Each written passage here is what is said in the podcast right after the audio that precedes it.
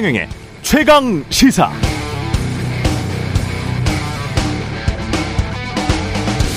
네, 올해 11월까지 소비자 물가가 지난해보다 평균 5.1% 올라서 1998년 이후 가장 높았다고 한국은행이 밝혔습니다. 24년 만에 최대 물가 상승. 한국은행은 또 이런 5% 내외의 고물가 기조가 당분간 이어질 것이라고 전망했습니다. 반면 부동산 정보 플랫폼 직방에 따르면 올해 전국 아파트 매매 가격은 4.8% 떨어졌다네요. 세종이 12%, 대구 9.2%, 인천 8.3%, 서울 경기가 각각 4.9, 6.6% 하락했다고 합니다. 평균치니까요. 단지별로는 20% 이상 하락한 단지들도 많을 것 같습니다. 코로나19 겨울 재유행이 이어지면서 어제 신규 확진자 숫자는 석 달여 만에 가장 많은 8만 7,559명, 사망자는 56명, 누적 치명률은 0.11%입니다. 오세훈 서울시장이 최근 한 언론과의 인터뷰에서 정부가 지하철 노약자 무임수송 손실 비용을 지원해 주지 않으면 내년 지하철 요금 인상을 고려할 수밖에 없다. 이렇게 말했습니다. 전기, 가스, 택시 요금도 줄줄이 인상이 예고돼 있습니다.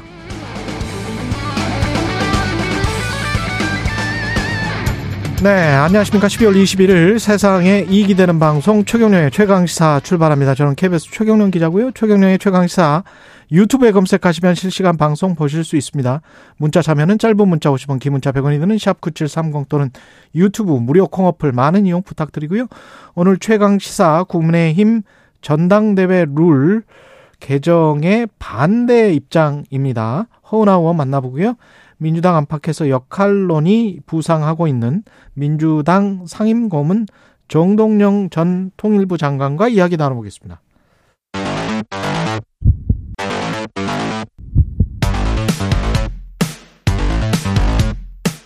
오늘 아침 가장 뜨거운 뉴스 뉴스 언박싱 자 뉴스 언박싱 시작하겠습니다. 민동기 기자 김민하 평론가 나와 있습니다. 안녕하십니까? 안녕하세요. 오늘 문, 눈 많이 내리죠. 눈이 진짜 오는 것처럼 옵니다. 오는 것처럼 옵니까? 네. 네. 도로는 어땠습니까? 아, 굉장히 미끄러웠고요. 그렇죠. 그 운전을 하고 왔는데 예. 차선이 잘 안 보여요. 잘 안 보이죠. 네네. 지금 수도권과 중부지방의 대설 특보입니다. 많은 눈이 내리고 있고요. 운전을 가급적이면 안 하시는 게 좋고 대중교통 이용하시는 게 좋고 운전하시면 안전거리 유지, 감속 운행 잘 아시죠? 예. 저처럼 이제 차 없는 사람들은 눈 오면 이제 뭐 낭만적이고 이런 기분인데 역시 예. 차가 있으면 이 교통 사정에 대한 걱정부터 할 수밖에 없는 거 아니겠습니까? 그렇죠. 예. 대중교통을 되도록이면 이용해라 이런 문자도 오고 음. 네, 대중교통을 이용하셔야 되겠습니다. 예. 근데 버스도 버스도 타 보면 조금 좀 그래요. 눈 올 때는 그렇죠. 뭐 일단 도로 위를 사실 가는 지하철이 것은 최고예요. 그렇습니다. 눈올 때는 네. 지하철이 최고더라고요, 정말. 그렇습니다. 예. 지하철 이렇게- 이용해야 됩니다. 이렇게 예. 눈이 많이 오면 예. 좀 출근 시간도 좀 조정을 해주시고 예. 이런 어떤 유연성이 좀 필요하지 않나 싶습니다. 우리는 출근 시간을 조정을 못하. 다 여기서 하는 모든 얘기 우리한테 해당 사항이 없어요. 해당 사항이 없네. 네. 예. 좀 슬픕니다. 예, 집권 여당 국민의 힘이 어제 이태원 유가족을 만난 뒤에 국정조사 복귀를 선언했습니다. 다행입니다. 네, 일단 야당 단독으로 출발했던 국조특위가 일단은 정상 궤도에 올라서게 됐습니다. 예. 국민의힘 소속 국조특위 위원들이 어제 기자회견을 가졌는데요. 야당의 일방적인 국정조사로 인한 정쟁화를 막고 국정조사 본연의 목적을 이루기 위해 에, 국정조사에 참여해야 하는데 의견을 모았다 이런 입장을 밝혔습니다. 오늘 예정된 참사 현장, 뭐 이태원 파출소, 서울 경찰청 이런 현장 조사에 야당과 함께 이제 참석을 할 예정인데 어, 말씀하신 것처럼 발표에 앞서 가지고요. 어제 오후에 국민의힘 국조특위 위원들이 이태원 참사 유가족 협의회와 국회에서 간담회를 열었거든요. 근데 언론들의 평가는 결국에는 이 간담회가 복귀의 명분으로 좀 삼은 것 아니냐 이런 평가를 좀 내리고 있고요. 어제 간담회에서 이종철 유가족 협의회 대표가 아, 당장 국정조사에 복귀해 달라면서 눈물로 호소를 했고 그리고 예산안 처리라든가 이상민 장관 해임안 결의와 결의가 국정조사와 무슨 관련이 있느냐 희생자들이 협상의 도구냐 왜 딜을 하고 협상을 하는가 이렇게 좀 굉장히 좀 질타를 좀 많이 했습니다. 아, 간담회 직후에 주호영 국민의힘 원내대표가 아, 국민의힘 국조특위 위원들을 긴급 소집을 해서 복귀를 요청을 했고요.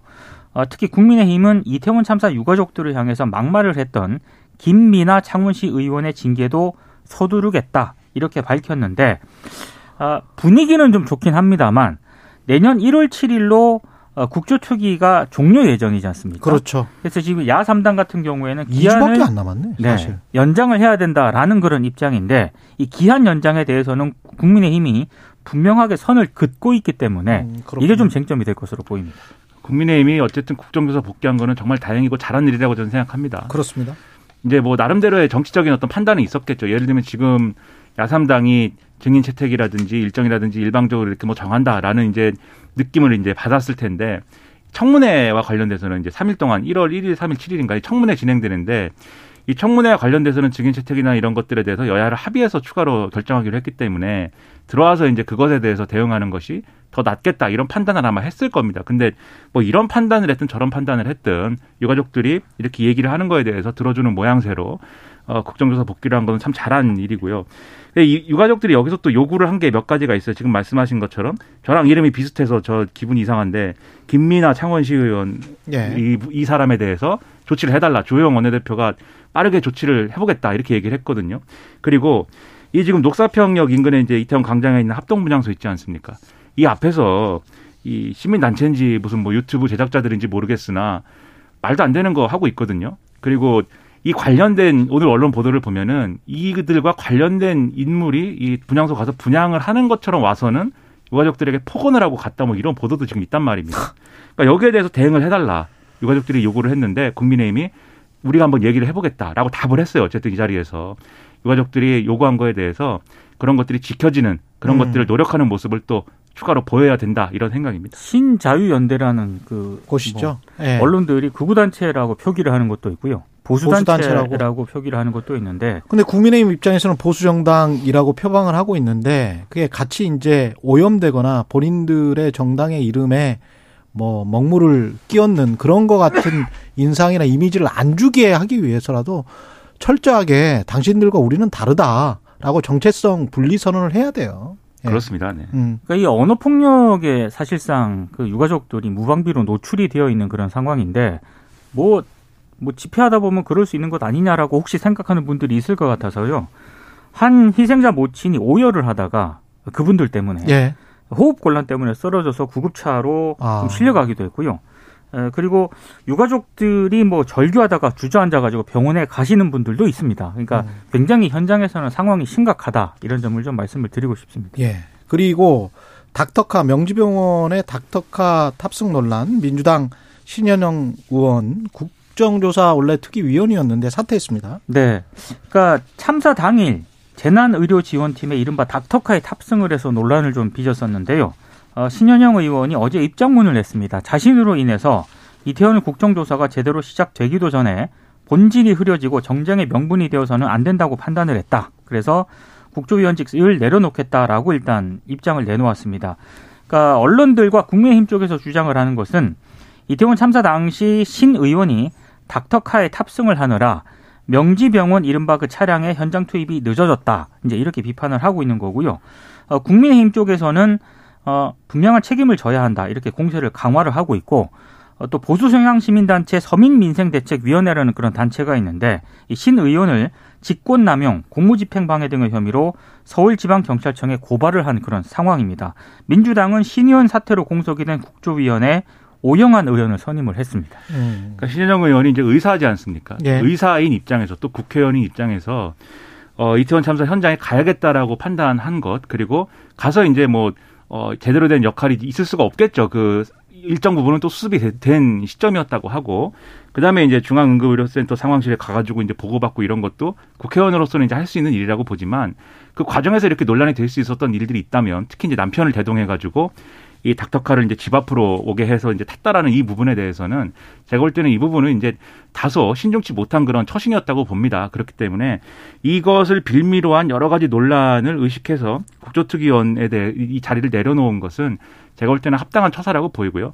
다만 이 모든 과정을 예를 들면 지금 국민의힘이 표현하는 것처럼 사상 최악의 갑질이다, 직권 남용이다, 뭐 이렇게만 볼 수 있는 거냐. 이건 좀 과도한 부분도 있는 것 같아요. 그렇다기보다는 이 대응하는 과정에서 이제 신중하지 못했다라고 평가하는 게 맞고 거기에 대해서 정치인에게 맞는 책임을 또 묻는 것이 필요하다. 이 정도로 할 수 있는 문제 아닌가. 저 그렇게 생각이 좀 듭니다.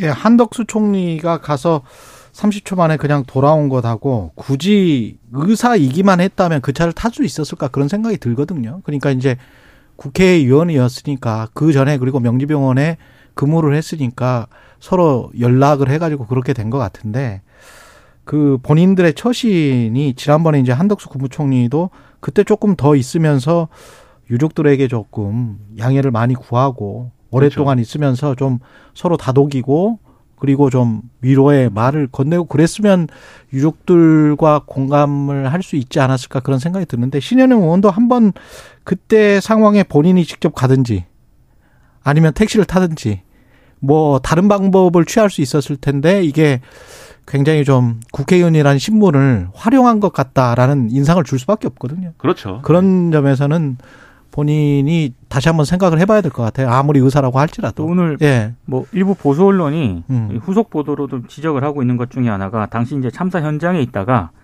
당시 복지부 장관의 관용차를 타고 국립중앙의료원에 있는 중앙응급의료센터 상황실에서 사고 현황 등의 보호를 받았다 이렇게 또 보도를 하고 있거든요. 그러니까 지금 그렇죠. 보수 예. 언론들은 아마 이 부분에 대해서 상당히 좀 예, 강하게 좀 비판을 하고 있습니다. 의전을 받았다 지금 이렇게 표현하고 있는 건데 음. 그러니까 이, 이 차를 탈 때는 또 국회의원으로서 탄 거잖아요, 이것도. 그러니까는 사실 그 국회의원이 장관차 타고 같이 가가지고 보고를 받았다 이것만 있으면은 그렇게까지 뭐 비난할 일인가 싶기도 하지만 이게 편할 대로 좀 한 거 아니냐라 싶은 부분이 분명히 있거든요. 현장에 갈 때는 의사이다. 그다음에 또 이 보고받으러 갈 때는 국회의원이다 이렇게 된 것처럼 보이기 때문에 좀 부적절하다는 평가 자체는 피할 수가 없는 일입니다. 예. 특수본이 이임재 용산소장, 박희영 용산구청장의 구속영장을 신청을 했습니다. 예, 일단 한 차례 구속영장이 기각이 됐던 이임재 전 용산경찰서장 같은 경우에 영상 영장을 다시 신청을 했고요. 그리고 지금 박희영 구청장, 용산구청장하고 함께 최원준 용산구청 안전재난과장의 구속영장도 청구를 했습니다. 그리고 송병주 전 용산서 112 상황실장의 영장도 2주 만에 다시 재청구를 했는데요. 어, 일단 뭐 보강 수사를 거쳐서 일단 영장을 재청구를 한 그런 상황이긴 합니다만 이 법원이 또 어떻게 판단을 할 것인가 이 문제는 좀 상황을 봐야 될 것 같습니다. 그러니까 영장이 어떻게 될 건지는 지금 말씀하신 대로 확증할 수가 없는데 지금 관심이 모아질 수밖에 없는 거는 이임재 전 용산 경찰서장이에요. 이분은 그렇죠. 영장에 뭐 기각이 되지 않았습니까? 그 재청구하는 건데 재청구하면서 혐의를 추가했습니다. 그러니까 참사 당일에 이제 이태원 파출소에 11시 5분쯤에 도착했으면서 상황 보고서에는 10시 17분에 도착했다라고 기재된 거에 대해서 본인은 난그 보고서가 그런지 몰랐다라고 지금까지 얘기를 해왔는데 음. 수사를 해보니까 그 당시 이태원 파출소 옥상에 있지 않았습니까? 거기서 핸드폰 불빛으로 비춰가지고 보고서를 이 검토한 것이다라는 바가 드러나서 이걸 혐의에 추가를 했어요. 그런데 이게 구속이 또 되면 요거를 동력으로 해서 특수본의 수사가 계속 이제 갈 수가 있을 텐데 또 기각이 된다. 음. 그러면은 지금 50일이 지나도록 사건 본류와 관련돼서는 구속 피의자가 한 명도 없는 상황이 그냥 돼버리는 거거든요. 그렇군요. 특수본 네. 수사 동력이 유실될 수가 있습니다. 음. 그래서 굉장히 이제 관심 집중될 수밖에 없는 포인트다라는 겁니다. 네. 그리고 윤석열 대통령 신년 기자회견은 잠정 보류하기로 했고요. 그러니까 지금 생략하는 방안을 일단 검토를 하고 있다. 생략 안 한다. 네. 그러니까 왜 생략을 하냐면 지금 뭐 국정과제 점검회의 있지 않습니까? 예. 거기서 일단 국정 구상을 이미 밝혔고 그리고 오늘부터 부처별 업무 보고가 시작이 되거든요. 일정이 빠듯하다 이런 입장을 내놓고 있습니다. 그래서 이 다음 달 중순까지 부처별 업무 보고가 이어지는데 여기에 민간 전문가와 국민을 초청하는 방식으로 열리기 때문에 굳이 뭐 신년 기자회견을 할 필요가 있겠느냐 아마 이런 취지인 것 음. 같습니다. 근데 지금 어좀 비판적인 여론들이 좀 많은 것 같아요. 특히 이제 대통령의 신년 기자회견이라고 하는 것 자체가 한 해 국정 구상을 직접 밝히고 또 국내 기자들뿐만 아니라 외신 기자들도 참석을 해오지 않았습니까? 그렇죠. 예, 그래서 여러 가지 뭐 이견이 있는 사안이라든가 이슈에 대해서 대통령이 직접 밝히는 것에 상당히 좀 의미가 있었는데 이걸 아예 생략을 하겠다라고 하니까 오늘 뭐 보수 언론들도 보니까 조중동이 다 비판을 하고 있습니다. 특히 이제 새 언론 가운데 가장 강하게 비판을 한 곳이 동아일보인데 동아일보가 사설에서 정부 부처 업무보고로 기자회견 대체한다는 발상을 이해할 수 없다. 그리고 정부가 일방적으로 설명하는 업무 보고가 어떻게 자유로운 질의응답이 주를 이루는 양방향 기자회견과 같느냐. 그리고 국정과제 점검회의에 대해서도요. 패널 선정부터 진행 방식까지 주최자가 통제할 수 있기 때문에 정책 홍보 행사에 가까울 수밖에 없다라고 비판을 했고 대통령이 언론의 질문에 답하는 것은 선택이 아니라 의무다. 이렇게 좀 비판을 했습니다. 음. 그러니까 조선일보 같은 경우에도 국민과의 대화도 필요하지만 기자회견도 필요한 거다 이렇게 지적을 하고 있거든요.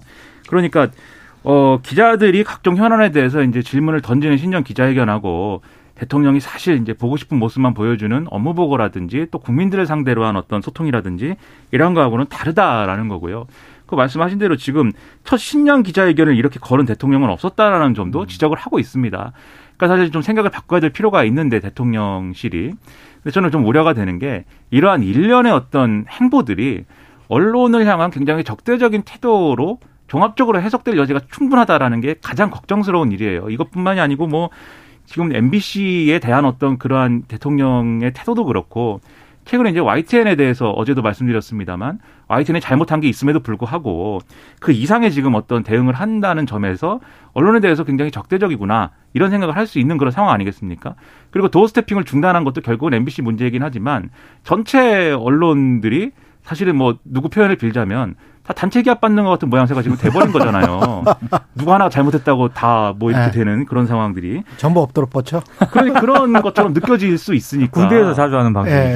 네. 그러니까 이게 좀 무리라는 겁니다. 그래서 이 신년 기자회견을 좀 이렇게 기회로 해서 언론과의 어떤 관계 개선에 나서고 그다음에 뭐 언론이 잘못한 거에 대해서 무슨 뭐 책임을 묻겠다라는 거는 저는 충분히 이해하지만 그 과도한 언론에 대한 공격을 촉발시키는 일은 되면 안 되는 거 아닙니까? 역대 정권들이 사실 그러한 우를 범해 가지고 이득을 받느냐 손해 받거든요 나중에 똑같이 되면 안 되기 때문에 좀 태도를 바꿔서 신년 기자회견을 좋은 기회로 활용을 좀 하시기 바랍니다. 그게 맞는 것 같아요. 마케팅 차원에서도 적극적으로 뭐 이렇게 사세요, 사세요라고 하면서 막 팔려고만 하면 안 사고 싶 어지잖아요. 그렇죠. 기자회견 같은 게 밀당이 있어서 거기에서 이제 중도층들은 거기서 뭔가를 좀 보는 거거든요. 그래서 지지를 안 했던 사람들도 지지를 할 수 있게 됐고 그런 그 포인트가 있는 건데 만약에 정부가 정부 간담회만 정부 부처 요인들로 한다면 언론의 제4부라는 그 기능 자체도 그냥 거의 없어져 버리는 것이고 그리고 사회적 기능인데 그리고 그거를 보는 사람 입장에서도 저게 과연 맥락이나 뭐랄까요? 그 보는 맛이나 이런 것들이 끌릴까요? 그렇게 해서 본인들의 어떤 정책 홍보 효과, 상품을 잘 팔 수 있을까? 그럼 마케팅 차원에서도 저는 상당히 실패할 가능성이 높다. 사실 예. 외신 기자도 참석을 하지 않습니까? 그렇죠. 근데 신년 기자회견에서 만약 이 지금 외신의 보도를 보면은 예. 윤석열 정부에 대해서 상당히 좀 비판적으로 보도를 그렇죠. 하고 있거든요. 그래서 아마 그런 부분을 좀 감안을 한 게 아닌가 이런 생각도 좀 듭니다. 예. 거기에 대해서 오히려 당당하게 대답할 수 있는 그런 정보여야죠. 그렇죠. 음. 그리고 이게 역대 정권을 제가 뭐 말씀을 드렸습니다만 이렇게 문재인 어- 정부도 사실은 기자회견 별로 그렇죠. 안 해가지고 굉장히 많이 비판받았잖아요. 그렇죠. 그런 예. 비판이 있었기 때문에 윤석열 대통령은 언론과의 관계 개선하겠다. 그리고 자유민주주의의 핵심 이 요- 요인 아닙니까 또 언론이. 음. 그래서 분명히 취임 초에 기자들에게 커피도 타주고 김치찌개도 만들어준다고 그러고 그랬는데 다 어디 갔냐 이런 지적도 있거든요. 예. 좀 개선을 해야 됩니다. 라디오 진행자들에게도 뭐 커피, 뭐 아, 여기에 인터뷰를 한번 하시면 어떨까? 인터뷰 네, 뭐 최경의 이런- 최강 시사하고 예. 네, 날카로운 좋습니다. 질문이 예. 나오기 때문에 뉴스 언박싱 민동기 기자 김민하 평론가였습니다. 고맙습니다. 고맙습니다. KBS 1라디오 최경영의 최강 시사 듣고 계신 지금 시각 7시 38분입니다. 오늘 하루 이슈의 중심. 당신의 아침을 책임지는 직격 인터뷰. 여러분은 지금 KBS 1라디오 최경영의 최강 시사와 함께하고 계십니다. 네, 당원 투표 100% 등의 내용이 담긴 국민의힘 전당대회 룰 개정안이 어제 상임 정국위를 통과했습니다. 마무리 작업도 이번 주에 끝날 것 같은데요. 이를 두고 골목대장 뽑냐 안철수 의원 권력의 폭주다 유승민 전 의원 당내에서 강도 높은 비판이 쏟아지고 있습니다. 어제는 유상범 의원에게 찬성 입장 들어봤고요. 오늘은 국민의힘 허은하 의원 연결돼 있습니다. 안녕하세요. 네, 안녕하세요. 국민의힘 허은하입니다. 예, 룰 개정안이 어제 상임 전국이 통과했고 그렇게 되면 23일 전국위에서 최종 확정되는 건가요? 네, 그렇습니다. 어, 어떻게 생각하세요? 우선은 뭐 어제 이제 통과가 됐기 때문에 전국위에서 통과되지 않을까 하는 생각을 하고 있습니다만 음, 그래도 끝까지 반대하는 입장을 말씀드리고 예. 한번 더 고심해 볼 수 있는 시간을 드리고 싶다라는 생각입니다. 어떤 측면에서 문제가 있다고 보십니까? 저는 무엇보다도 좀 국민과 멀어져 가는 것처럼 저희 당이 보일까봐 그걸 뭐 저희가 의도적으로 그럴 필요가 있을까 하는 생각이 있고요. 그 당원 100% 룰이라는 게, 어, 좀 약간 국민과 멀어진다라는 식의 인식을 국- 좀 심어줄 수 있을 것 같다는 생각이 듭니다. 국민과 그 멀어진다. 백- 네네. 그 당신 100%로 지금 당 대표 뽑았던 게 이제 18년 전 총재 시대 때 아니었겠습니까? 예. 이제 그때로 다시 돌아가려면은 그 동안의 제도가 큰 결함이 있었다거나 또 새로운 제도가 훨씬 더 낫다라는 좀 납득이 되어야 하는데 좀 그 부분이 좀 부족하다라는 생각이 들고요. 박근혜 당시 그 대표 때 시작됐던 그 기존 제도가 당심을 배제했었나 보면은 그렇진 않거든요. 음. 그러니까 당 철학이라던가 또 당신과 무관한 사람을 당 대표로 뽑아왔던 적도 없고 저는 그렇게 생각을 하지 않습니다. 오히려 그 당심을 100%로 하게 되면은 그 정당대회 때나 또 평상시에도 그 당협위원장 줄 세우기 또 개파 만들기 이런 게 만연해질 수 있을 수밖에 있을 수밖에 없기 때문에 국민 눈에는 좀 퇴행하는 것으로밖에 보이지 않을 것 같다라는 생각이고 또 음. 저희 당 지지율에 있어서 지금 새 정부 출범에 따라서 허니문 효과를 거의 누리지 못했고요. 현재도 30%대 박스권에 갇혀 있는 것으로 알고 있습니다. 그렇다면 정답은 이미 정해져 있거든요. 저희가 선택하지 말아야 할 오답이 너무나 명확하다라는 말씀인데 최소한 민심을 배척한다라는 모습을 보여서는 안 되고 그렇게 오해하도록 만들어서도 안 된다. 그래서 이제 이런 민심과 함께 가지 않는 것으로 보이는 제가 이제 나홀로 정당이라고 말씀을 드리는데 예. 이렇게 나홀로 정당이 되면은 1년 반 뒤에 총선에서도 또 결국 민심이 외면할 가능성이 높지 않을까 해서 우려하는 바가 큽니다. 정진석 비대위원장을 비롯해서 이른바 이제 주류에서는 이렇게 주장을 하잖아요. 당원이 한 100만 명 가깝게 늘었고 2030도 많이 늘었고 수도권 비율도 높아졌기 때문에 뭐 당심이 곧 민심이다. 그렇게 투표하면 민심을 충분히 반영하는 거다. 이런 논리인 것 같은데요. 네. 예전에 저희가 28만 명 정도의 당원이었을 때보다야 더 많은 민심을 담을 거라고 생각합니다. 하지만 지금 투표권 가지신 분들이 4천만 명이십니다. 거기에 100만 명의 숫자가 그리 큰 것은 아니다라고 생각하고 아까 처음에 말씀드렸던 것처럼 저희가 납득할 수 있도록 그러면 당원들의 비, 그 비율들을 명확하게 좀 말씀을 저희한테 해주시거나 하면 조금 더 설득력이 있지 않을까 하는 생각은 듭니다. 명확하게 당원들의 비율 같은 게 공유가 됐습니까, 지금?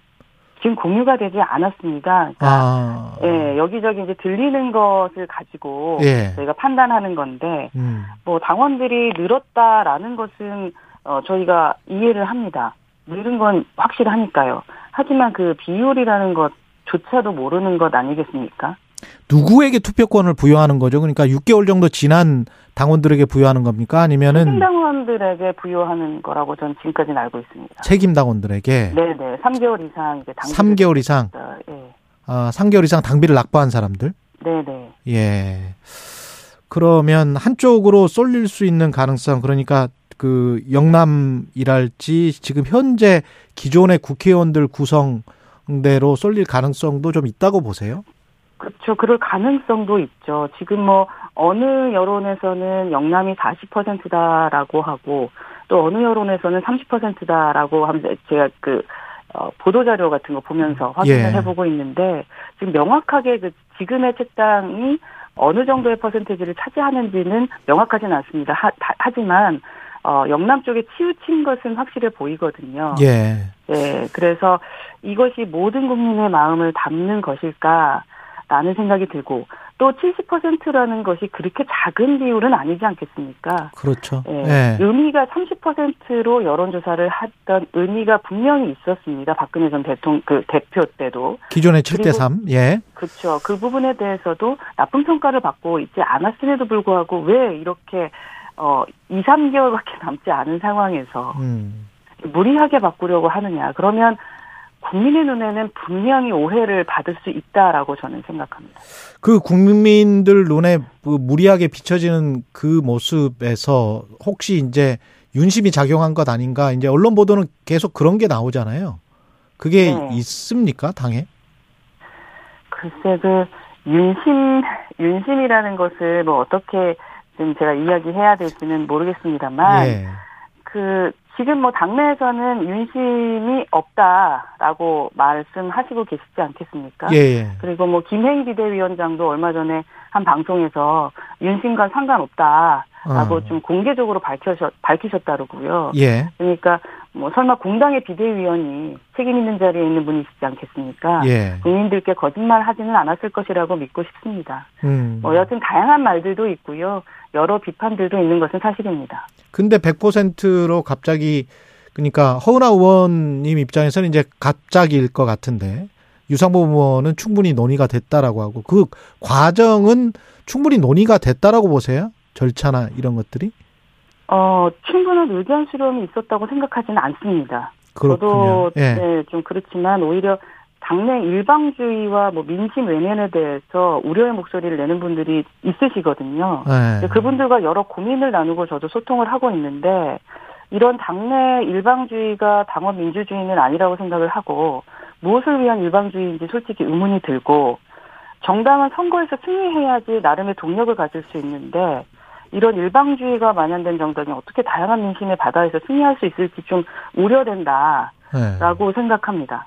의총을 열었습니까? 의총을 열고 이걸 결정을 했었나요? 안 했죠. 의총 없, 예, 없지 않았어요? 결- 그렇죠. 결선 투표제 관련된 것도 의총을 열지 않았기 때문에 예. 반발들이 있었죠.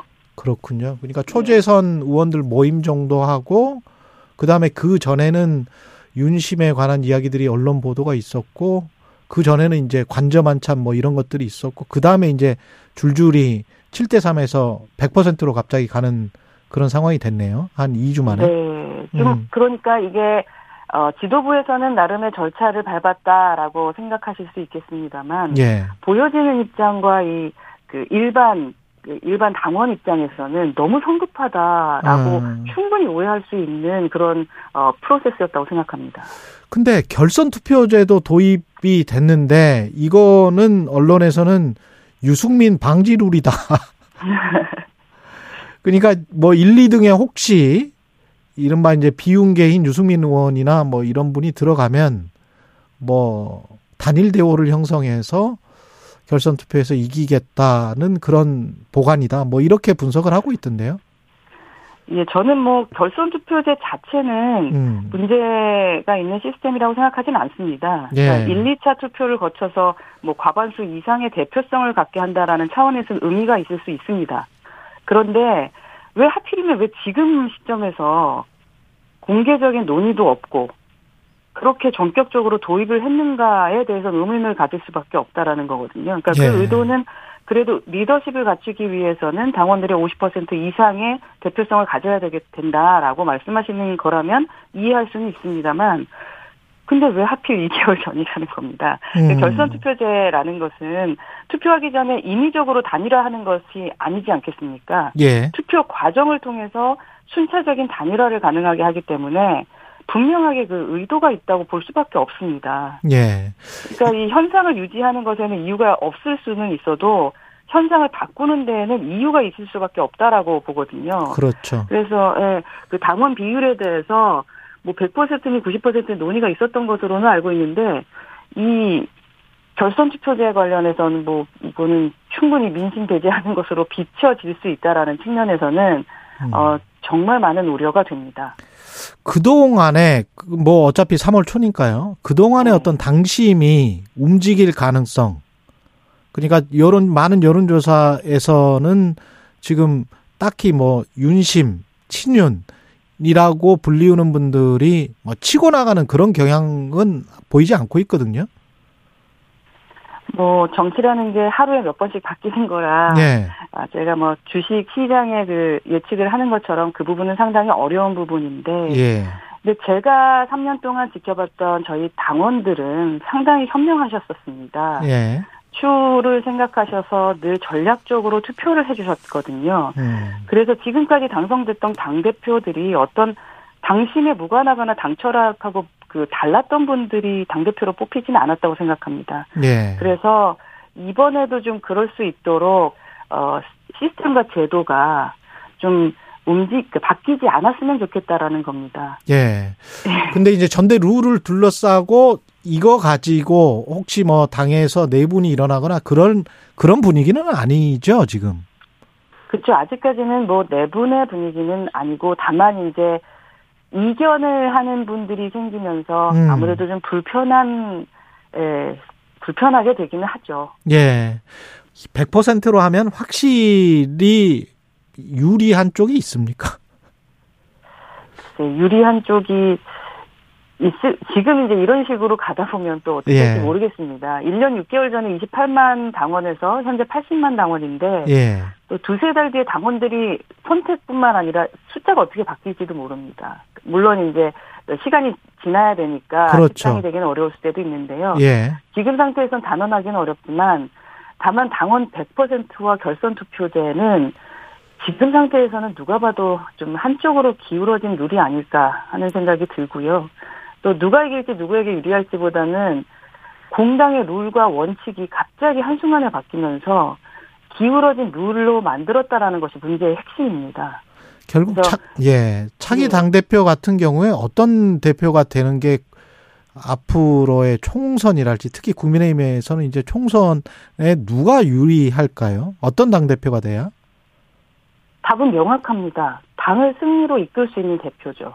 음. 그래야지 윤석열 정부도 하고 싶은 국정과제 당당하게 추진해 나갈 수 있고 예. 그렇지 못하면은 다들 말씀하시지만 2년 만에 식물 정부 되는 거 아니겠습니까? 결국 그 총선에서 민심의 선택을 받는 것, 또 어느 정당이 민심의 무거움을 알고 민심의 뜻을 받드느냐 이게 경쟁일 것이기 때문에 예. 그러니까 민심을 선택하는 사람이 당을 이끌어가는 순리일 거라고 생각을 합니다. 예. 지금까지 국민의힘 허은하 의원이었습니다. 고맙습니다. 네, 감사합니다.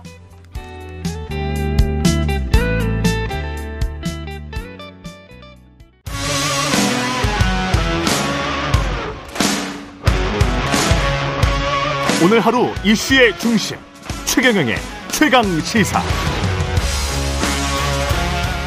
네, 조금 전 허은하 의원이 국민의힘 지지율을 30% 박스권에 갇혔다 이런 이야기 했었는데요. 조사 개요를 말씀드리겠습니다. 한국갤럽이 지난 13일부터 15일 조사한 거고요. 자세한 내용은 중앙선거 여론조사 심의 홈페이지 참조하시면 됩니다. 네, 오늘 이분 모셨습니다. 민주당 이재명 대표의 사법 리스크를 둘러싸고 당 안팎에서 이제 중진 역할론이 이야기가 되고 있는데요. 이분의 역할론 급부상하고 있습니다. 민주당 상임 고문이시죠? 정동영 전 통일부 장관 모셨습니다. 안녕하세요. 안녕하세요. 정동영입니다. 예. 상임 고문의 역할, 당내 지금 개파라고 할 수 있는 게 이- 이- 있습니까? 있죠. 갈등. 뭐 정당의 예. 에, 노선을 둘러싼 노선의 차이를 음. 어, 둘러싸고 경쟁하는 건 당연하죠. 예. 그게 그 이제 사람의 친소를 가지고 아, 뭐 이렇게 분파를 이루는 건 바람직하지 않고요. 예. 지난번 뭐 대선 경선 때 이후에 형성된 겁니까? 아니면 좀 시간이 지난 오랜 오랜 개파 갈등인가요? 뭐 민주당은 뿌리가 깊죠 여러 예. 가지. 그런데 이제 앞으로 말하자면 생각의 차이를 가지고 서로 경쟁하는 건 바람직하다고 봅니다. 생각의 차이를 가지고 경쟁하는 건 바람직하다.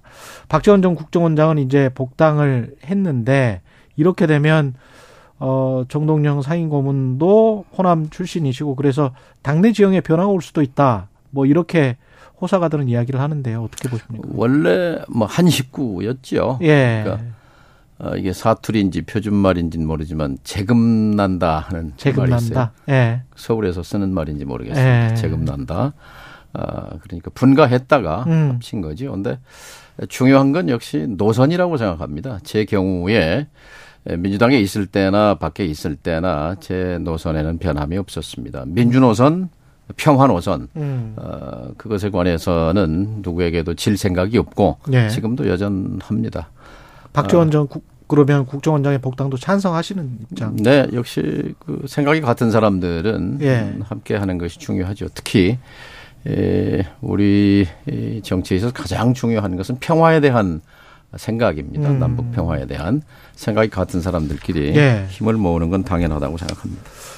이재명 대표의 정치적 스승으로 불릴 정도로 각별한 사이. 그 말은 어폐가 있고요. 스승이라고 한다면 뭐 예. DJ 대통령 정도 돼야 스승이라고 할 수 있고 예. 어, 이재명 대표와는 동지죠. 동지. 어떤 의미에서 동지냐면 음. 노선에 있어서 동지입니다. 민주 노선, 평화 노선, 민생 노선이 같고 특히 에, 그 노선이 구체적이라는 데에서 어, 저와 같습니다. 최근에 이야기를 좀 나누셨어요? 이재명 대표. 예, 뭐 가끔 음, 소통합니다. 어떤 생각이시고 어떤 조언을 또 해주시고 그렇습니까? 음, 지금 뭐 언론에서 음. 어, 금방 우리 최 앵커께서도 사법 리스크라는 예. 표현을 쓰셨는데 저는 이 표현이 잘못됐다고 생각합니다. 사법 리스크가 잘못됐다. 이것은 예. 사법 리스크라는 말 안에는 이제 유죄의 의미를 포함하고 있는데요. 음. 검찰이 근 2년 동안 뒤져서도 확정적인 에, 그 어, 혐의를 밝히지 못하고 있는 상황에서 예. 그것을 예단하는 것이고요. 그래서 사법 리스크가 아니라 검찰 리스크다 이렇게 봐야 합니다. 지금 대한민국의 정치의 꼭대기에는 검찰과 법무부가 있습니다. 음. 대한민국 역사에 이런 적은 없습니다. 정치는 사망했습니다. 정치가 실종된 거지요. 예. 그런데 정치가 실종되고 나면 남는 건 뭐가 있습니까? 통치 권력밖에 없습니다. 음. 통치 권력만 어, 있는 상태. 어, 이것은 민간 독재라고 볼 수 있는 거예요. 독재는 두 독재다. 가지가 있습니다. 쿠데타는 힘으로 총으로 하는 거고 민간 독재는 어, 선출된 과정은 적법하지만 그러나 네. 그 이후에 행태가 국가의 권력 기구를 반대파를 탄압하는데 사용하게 되면 그것은 민간 독재죠. 지금이 그런 국면이라고 생각합니다. 이렇게 되면 국민이 불행합니다. 그런데 그렇게 이제 말씀하실 수도 충분히 있을 것 같은데 검찰 리스크라고 말을 변환한다고 하더라도 예. 정치 공학적으로 보면 이 검찰 리스크를 갖고 있는 검찰이 총선 전까지 몰아붙이고 특히 총선 뭐 전 바로 직전에 뭔가를 더 터뜨려서 어 이재명 당 대표를 공궁에 처하게 하고 그게 이제 확정된 재판에서 확정된 게 아닌다고 할지라도 국민들의 민심이나 여론을 돌 더 악화시킬 가능성 그리고 민주당의 발목을 잡을 가능성 그것 때문에 사법 리스크라고 하는 거 아닐까요? 택시를 타도 기사님들이 나라 걱정합니다. 예. 사실 정권이 바뀌어도 우리 국민들은 자기 그 생활에 이 먹고 사는 일에 집중하면 그만이거든요. 그런데 예. 정권이 바뀌었다고 해서 나라를 걱정해야 하는 상황 이건 분명히 잘못된 겁니다. 음. 0.73%라고 하는 것은 이 선거 절차로서는 이긴 것이지만 정치학자들에게 물어보면 이것은 비긴 것이라고 말합니다. 그러면 당연히 윤석열 정부는 어디서 시작했어야 되느냐? 자기를 찍지 않은 50%를 존중하는 데서부터 시작했어야 합니다. 취임사에서는 분명히 그렇게 말했습니다. 예. 그럼에도 불구하고 지금 가장 큰 문제는 우리 사회가 여당 내에서의 분열, 여야 간의 분열, 남북 간의 분열, 주변 사강 간의 분열 이 중심에 이 정부가 있다는 것이 문제입니다. 음. 그런데 그, 네. 그 출발점이 바로, 어, 어, 자기를 찍지 않은 음, 50%를 인정하지 않는 것, 겸손하지 않은 권력, 거기서부터 출발하는 거지요. 이 사법 리스크라는 것도 바로, 어, 자신과 경쟁했던 상대방의 후보를 어, 지금 수사하고 압박하고 그 주변을 이렇게 하는 예. 이것이 대한민국 이 저 저 군사 정부를 빼놓고 직선제 이후 정부에서 여덟 번째 대통령인데요. 언제 있었던가 싶습니다. 이런 상황에서 정 전 장관님의 역할은 어떻게 해야 될까요? 역할이 따로 있는 게 아니고요. 예. 어, 당이 지금 위기에 절체절명의 위기에 있습니다. 음. 어떤 역할이든 돌 하나라도 쌓는 심정으로 당을 사수하는 것이 그것이 우리 모두가 해야 할 일입니다. 아. 차이를 따지기 전에 에, 일단 하나가 돼서 이 현재 에, 정치의 에, 사망 상태 그리고 검찰이 권력화돼 있는 상태 작게는 국내 정치의 분열부터 크게는 남북 분열, 민족 분열, 에, 국제 정치의 분열로 가고 있는 이 절체절명의 위기에 방파제가 되는 역할 자임해야 한다고 생각합니다. 예. 윤석열 정부에 대한 평가는 좀 이따가 더 말씀드리기로 하고요. 여쭤보기로 하고 내년 4월에 전주 의뢰에서 재보궐 선거가 있던데 예. 여기는 공천을 합니까 민주당이? 당이 무공천하기로 결정했죠. 아, 전에 공천하기로 했군요. 서울시장 예. 음, 부산시장 그 귀책 사유가 있으면 안 낸다고 해놓고 그렇죠. 냈다가 예. 어, 여론의 에, 비판을 호되게 받았는데요. 음. 그런 점에서 반성하는 차원에서라도 잘한 조치라고 생각합니다. 잘했다. 예. 윤석열 정부 와 빗대서 아까 말씀을 하셨을 수도 있을 것 같습니다만은 민주 평화 민생 정치의 동지다 이재명 예, 당대표가 그러면 윤석열 정부는 그 반대의 행위를 하고 있는 겁니다. 정반대 방향으로 역주행하고 있는 거죠. 아, 이세 가지 얘기 저- 하기 전에 예. 먼저 본질적인 게 뭐냐면요. 2500년 전 공자 말씀부터 예. 에서도 했지만 가장 중요한 게 민신입니다. 예. 응?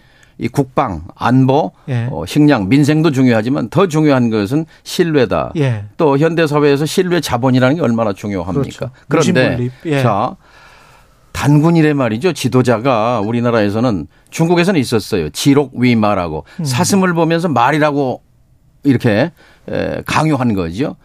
어떻게 흙을 백이라고 지도자가 우긴 이건 굉장히 심각합니다. 이 일과성인 것처럼 지나갔지만 국민 마음에 엄청난 상처를 준 거예요. 이른바 비속어발언 말이죠. 예. 바이든 이것을- 날리면 예. 이것을 대부분의 국민은 그게 흙인 줄 압니다. 그런데 네. 이걸 백이라고 우기고 가는 것, 이, 이 신뢰 상처 5년 내에 에, 회복되기 힘듭니다. 저는 음. 지금이라도 작은 잘못, 작은 부끄러움을 인정하는 것이 큰 지도자의 에, 모습이라고 생각합니다. 그래야 큰 부끄러움을 당하지 않을 수 있습니다. 근데 이걸 계속 우기고 밀고 나가는 것, 그 첫 단추를 잘못 낀, 거, 낀 거거든요. 예. 신뢰를 잃으면 다른 아무리 뭐 어, 교원 영색으로 화려한 말로 수식한다고 해도 어 본질적인 믿음, 신뢰 회복하기 어렵습니다. 인정할 건 인정해야 합니다. 이미 신뢰를 잃었다. 그 이후에 이제 그 바탕 위에서 예. 민주도 있고 평화도 있고 민생도 있는 건데 음. 기본이 신뢰인데 음, 그거 직시해야 합니다. 그 이후에 했던 조치들 같은 게 이제 MBC 전용기 탑승 배제. 그렇죠.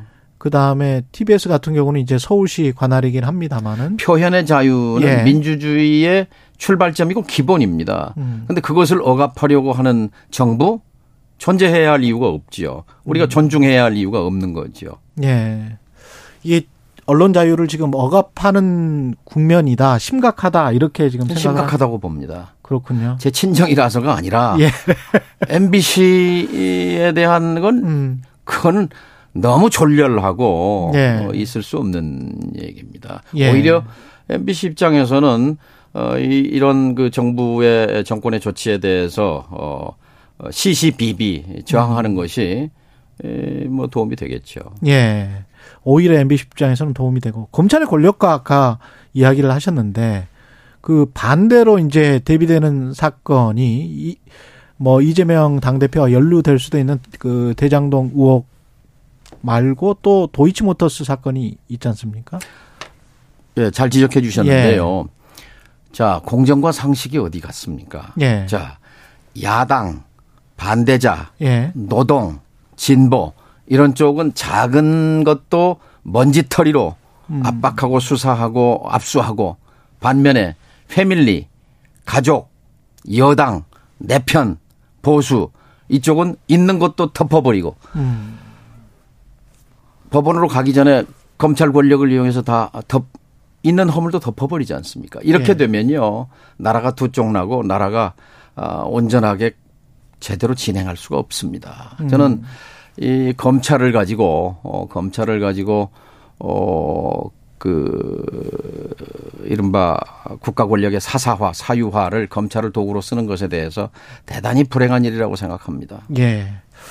그 윤석열 정부가 민주 평화 민생과 반대된다. 하나씩 좀 짚어 주십시오.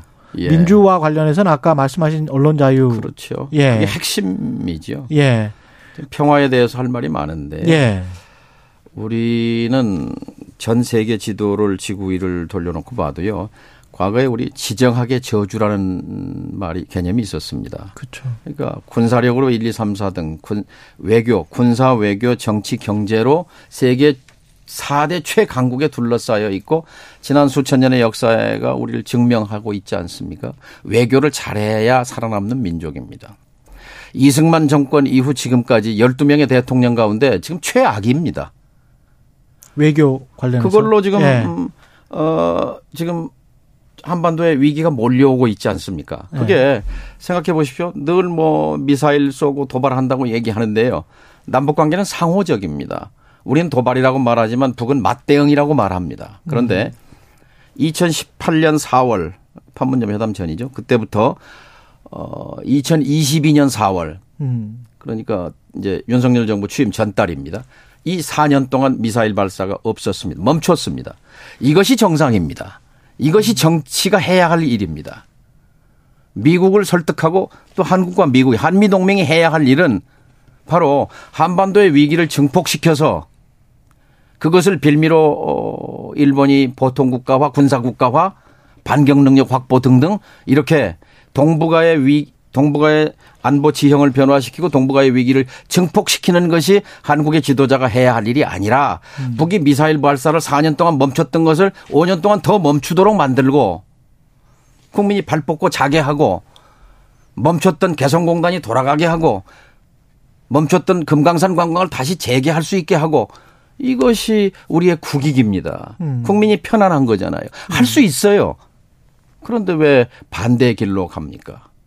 북한이 왜 미사일을 쏜다고 생각을 자, 하세요? 보십시오. 예. 9월, 10월, 11월 음. 어, 지금 올 들어서 36번, 37차례에 걸쳐 65발의 탄도미사일을 발사했습니다. 예. ICBM, IRBM 중거리, 예. 이 장거리, 이 단거리, SRBM 등등. 그런데요, 북은 남쪽 한미 동맹에 대해서 대항할 수단이 사실은 마땅치 않습니다. 음. 핵실험을 하거나 미사일 발사를 하거나 그런데요. 우리가 한미 우리 군사 연습을 방어용이라고 말합니다. 우리는 그렇게 알고 있습니다. 북의 에, 유사 시에 또 북의 도발 시에 우리가 이것을 저지하기 위해서 억제력을 갖기 위한 것이다라고 말하는데 예. 남북 관계는 상호적이라고 그랬죠. 반대로 뒤집어서 북의 입장에서 보면 가장 두려운 게 뭐겠습니까? 참수 훈련입니다. 참수 작전이에요. 예. 참수 작전이 뭐냐? 이라크 북의 했듯이. 적장에 목을 따는 것을 참수 훈련이라고 음. 그래요.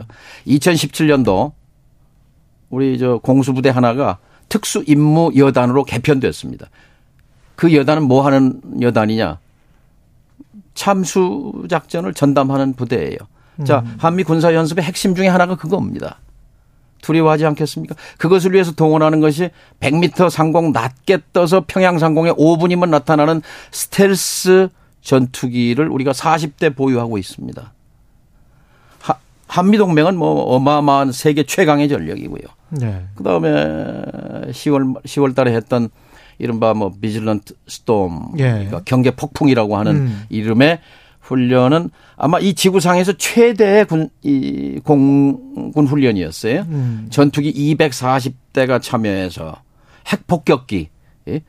핵 전투, 저 스텔스 전투기, 이 레- 레이더에 잡히지 않는 그래서 무려 어 1,700회의 소티라고 합니다. 출격 네. 어 비행을 하는 북의 공군력은 사실 없다시피 합니다. 음. 뭐 30년, 40년, 50년 된 비행기들인데 기름도 없고요. 그런 상황에서 그들이 할 수 있는 일은 미사일 쏘는 일밖에 없는 겁니다. 그래서 맞대응이라고 자기들은 주장하는 것이고 그러니까 아. 항상 이 한반도의 평화를 관리하는 데 있어서 첫 출발점은 역지사지입니다. 음. 우리가 원하는 걸 관찰하기 위해서는 상대가 원하는 게 뭔가를 봐야 합니다. 상대는 참수 작전을 두려워하고 음. 선제 타격론을 두려워하고 그리고 어 점령 지역 수복 계획을 두려워합니다. 그러니까 우리가 그렇게 공격적이고 공세적인 거에 대해서는 우리 국민들은 잘 인지하지 못합니다. 심지어 트럼프 대통령조차도 음. 내가 보니까 한미 군사 연습은 너무 도발적이다 이렇게 말했어요. 아. 너무 도발적이다. 누가 말했냐? 미국의 군 통수권자가 한 말이에요. 너무 도발적이다. 그래서 북이 지난 몇 년 동안 가장 최우선에 두고 있는 것은 한미 군사 연습을 중단시키거나 유예하거나 줄이거나 축소하는 것. 여기에 초점을 맞춰 온 겁니다. 근데 우리 국민 한쪽에서는 또 그런 생각도 한단 말이죠. 북한이 저렇게 계속 도발을 하고 말폭탄을 터뜨리는데 우리가 가만히 있을 수는 없지 않느냐. 우리가 계속 당근 정책만 제시를 해 왔던 것이 북한을 계속 그 핵 개발을 할 수 있도록 시간을 열어준 것 아니냐 이렇게 주장하시는 분들에 대해서는 어떻게? 그러니까요. 예. 그러니까 2018년부터 2022년 4월까지 미사일 안 쏘고 아. 남북 간의 평화 그 길이 옳은 길이냐 햇볕의 길이 옳은 그 것이냐. 강풍의 길이 옳은 것이냐 음. 오늘 지금 폭설로 예. 저도 운전하면서 상당히 애를 먹었는데요. 자 폭설과 강풍과 이런 매서운 추위가 한반도에 몰아치는 것이 국익이냐 음. 따뜻한 햇볕이 내려주면서 어 외투를 벗고 남북의 물자와 사람과 돈이 오고 가는 그런 경제 공동체를 향해서 가는 것이 우리의 국익이냐 명백합니다. 그러면 윤석열 정부의 지금 현재 대북 정책으로는 이미 실패했고 앞으로도 실패할 수밖에 없습니다. 지금 여기서 음. 다시 성찰해야 합니다. 왜 내가 대통령이 되고 나서 8개월 됐는데 이 지경이 됐는가? 음. 외교는 왜 이 지경이 되고 안보는 왜 우리가 무기를 더 사고 더 강해지면 우리의 안보가 더 우리의 평화가 더 커지는가? 그게 예. 아니지 않습니까? 어. 동북아에 동북아의 평화는 3요소가 있습니다. 첫째가요. 미중 공존을 만들어야 합니다. 예. 미중이 갈등하면 동북아의 안보가 흔들립니다. 음. 두 번째는요. 일본이 평화헌법을 유지해야 합니다. 그래야 일본이 군사적으로 굴기하지 않기 때문에 동북아가 안정되는 겁니다. 세 번째가요. 북핵 문제를 평화적으로 해결해야 합니다. 그래야 동북아가 유럽처럼 경제 공동체를 향해서 나갈 수도 있고 지역의 평화가 구조화되는 겁니다. 그런데 미중 공존에서 갈등으로 변해 있지 않습니까? 이거 큰 환경이죠. 이 속에서 물론 한계도 있지만 어떻게든 한반도 문제에서는 미중이 협력하도록 만드는 것이 우리가 해야 할 일이고 일본이 평화헌법 지킬 수 있도록 일본이 2차 대전 전범 국가잖아요. 예. 전범 국가인데 분할되지 않았어요. 천황제 폐지하지 않았어요. 국채를 국채를 지켰는데 대신 평화헌법 군대를 갖지 않도록 한 거예요. 평화헌법 구조. 예. 어? 그런데 이것을 폐기하고 적이 공격할 공격에 착수한다는 판단이 들 때는 반격할 수 있다. 근데 거기에 대해서 처음에 외교부가 우리가 뭐라 그랬냐? 한반도에 북한에 대해서 만일 그걸 한다면 우리가 협의하고 동의해야 한다라고 말했는데 일본이 일축했어요. 무슨 소리냐? 그건 우리가 결정한다. 했더니 그 뒤에 아무 말도 못 했거든요. 음. 이거 대단히 유감스럽고 불행한 일입니다. 절대 안 되는 일입니다. 무슨 얘기냐? 전범 국가 일본이 언제 국제 사회에 대한 약속으로부터 풀려났습니까? 그런데 가령 우리는 헌법상으로 보면 북한도 우리의 영토입니다. 예. 그런데 이것을 북, 자기들의 이미 판단해서 어, 공격해서 가령 북한과 반격하겠다. 일본 간에 전쟁이 생긴다. 윤 정부는 어느 편에 설 겁니까? 일본과 합세해서 북을 공격하는 겁니까? 이건 상상하기 싫은 시나리오입니다. 왜 이런 이런 상상을 할 수 있도록 몰고 가느냐는 겁니다. 음. 자, 여기서 다시 이 철학을 점검해야 합니다. 국가 지도자의 책무는 국민의 생명과 안전, 재산, 평화를 지키는 겁니다. 예. 지금 우리 국민을 낭떠러지로 밀어내고 있는 거예요. 음. 어, 벌어지고 있잖아요. 일본이 지금 그걸 증명하고 있는 겁니다. 남북 대치가 잘못하면 이제 극한 상황으로 갈 수도 있다는 점을 굉장히 우려하시는 것 같고요. 국내 정치로 네. 다시 좀 돌아와 보면 국민의힘도 지금 뭐 친윤 비윤 갈등이 있고 민주당 내부에서도 약간의 이제 개파 갈등이 있다라고 아까 말씀을 하셨는데 뭐 그게 이제 생각의 차이다. 근데 민주주의에서는 대한민국은 분열이 아니라 예. 통합과 공존으로 가야만 생존하고 번영할 수 있습니다. 음. 그런데 지금 여당 보십시오. 비윤이면 생존을 못 하잖아요. 쫓아내고 압박하고. 어? 음. 여기에 대해서 그또 유승민 의원 같은 분은 아주 용감 용기 있게 예. 발언도 하던데 에, 어쨌든 뭐 여당 얘기는 그렇고 음. 여야 분열 지금 대통령 되고 나서 전직 대통령 아무도 만나지 않았어요. 야당 대표도 만나지 않았어요. 개인 이재명 대표가 아니라 야당 대표 만나야 합니다. 음. 여야 분열 갈등 거기다가 남북 갈등 민족 갈등 주변 갈 주변국 갈등 이 다시 한번 수습해야 합니다. 예. 대한민국은 거듭 통합과 공존으로 가지 않으면 살 길이 없습니다. 민주당 내부의 문제는 어떻게 보세요? 이른바 이제 팬덤 정- 정치랄지 뭐 이런 것들 예. 어 있습니까? 어, 이제 정치는 계속 진화하는 거니까요. 예. 어, 민주당이 이제 그동안 어, 뭐, 음, 뭐 팬덤이라고 하면 쪽 보수 쪽 정당보다는 음. 어, 예, 민주당 쪽에서 더 강하죠. 예, 강한 예. 그런 이제 바람을 어, 뭐 만들고 이렇게 왔는데 어, 이막 반성할 부분도 있죠. 그것이 네. 아- 이 말씀한 이 정치를 이렇게 말하자면 적대와 갈등으로 몰아넣는 그런 요소가 있다면 네. 음. 이것은 좀 지양해야 될 부분이고 그런 점에서는 이제 조금 박해라고 되는 쓴소리 하는 의원들 같은 경우에 이제 너무나 소수파로 전락하는 것 또는 뭐 이렇게 문자 폭탄 받고 그러는 것들도 민주당이 좀 문제가 있는 거 그건 아니에요? 잘못됐습니다. 예. 그건- 그건 극복하고 넘어서야죠. 그래야 음.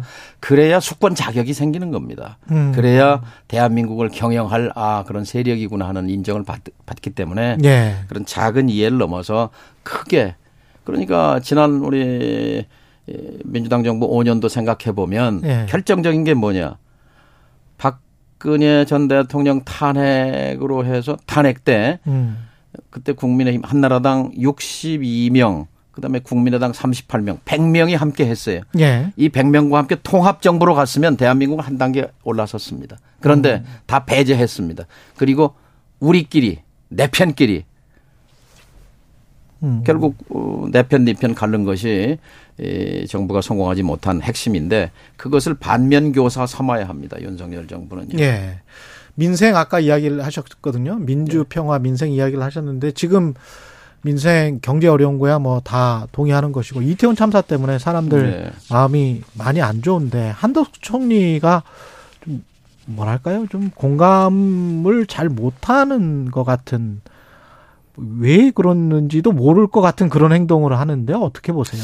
근데 보수 정부 사람들이 되면은 예. 이좀 그런 그 이제 위험 사회 그런 그 여러 가지 예. 저 사건 사고도 많이 생기고 하는 이유를 감- 곰곰 생각해 봤는데요. 음. 인간에 대한 존중과 배려가 부족한 것 같습니다. 음. 아, 그리고 상대방을 존중해야 그래야 공존의 에, 생각 마음이 생기거든요. 예. 그런데 나만 엘리트고 나만 잘났고 나만 잘 살아왔기 때문에 음. 상대는 안중에 없는 거예요. 음. 그렇게 되면은 우리 사회 전체 분위기가 각자 도생의 분위기로 갑니다. 그럼 허점이 많이 생기고 그러면 위험이 증가하는 거죠. 그래서 저는 지도자 그래서 뭐 윗물이 중요한 건데요. 음. 지도자들이 정말 각별히 이, 이 각별히 신중해야 하고 처신에 중 이, 저 신중해야 하고 인간에 대한 존중과 예의가 그래서 중요하다고 생각합니다. 윤석열 대통령의 공감 능력은 어떻게 평가하세요? 윤석열 대통령은 살아온 과정 자체가 서민의 삶을 이해하기 어려운 삶을 살아왔습니다. 그걸 인정해야 합니다. 음. 그래서요. 우선 많이 경청하셔야 될 것 같고 아까 예. 말씀드린 0.73%는 정치학자들의 견해에 따르면 이건 비긴 겁니다. 이걸 인정해야 합니다. 음. 그래서 공존을 선택해야 하고 겸손해야 합니다. 지금 잘못한다는 게 60%지 않습니까? 예. 그리고 대한민국은 의회 민주주의 국가입니다. 음. 대의정 국가잖아요. 예. 의회 민주주의에서 지금 압도적 과반수를 국민이 선택했잖아요. 야당을. 그렇죠. 그러면 야당을 부정하는 것은 국민을 부정하는 겁니다. 아니, 뭔 법을 만들려고 해도, 어? 법을 만들려고 해도 야당이 반대하면 원천적으로 불가능하잖아요. 시행령 독재 이거 안 됩니다. 그러면 그러면 야당과 협치해야 협치. 되는 거죠. 음. 취임사에서 협치한다고 해놓고 지금 안 하지 않습니까? 2023년에 확 바꿔야 합니다. 윤 대통령의 장점은요. 윤 대통령이 대통령 된 거는 뭐에 됐냐? 음. 저는 사람이 충성하지 않습니다. 이 말 때문에 된 거예요, 사실. 예. 예? 어, 그런 사람 못 봤거든요. 음. 자, 이제 국민에 충성해야 합니다. 국민의 충성. 분자 표변이란 말이 있잖아요. 음. 180도 바꿔도 괜찮습니다. 국민을 위한 건데요. 알겠습니다. 정동영 전 통일부 장관이었습니다. 고맙습니다. 예, 감사합니다.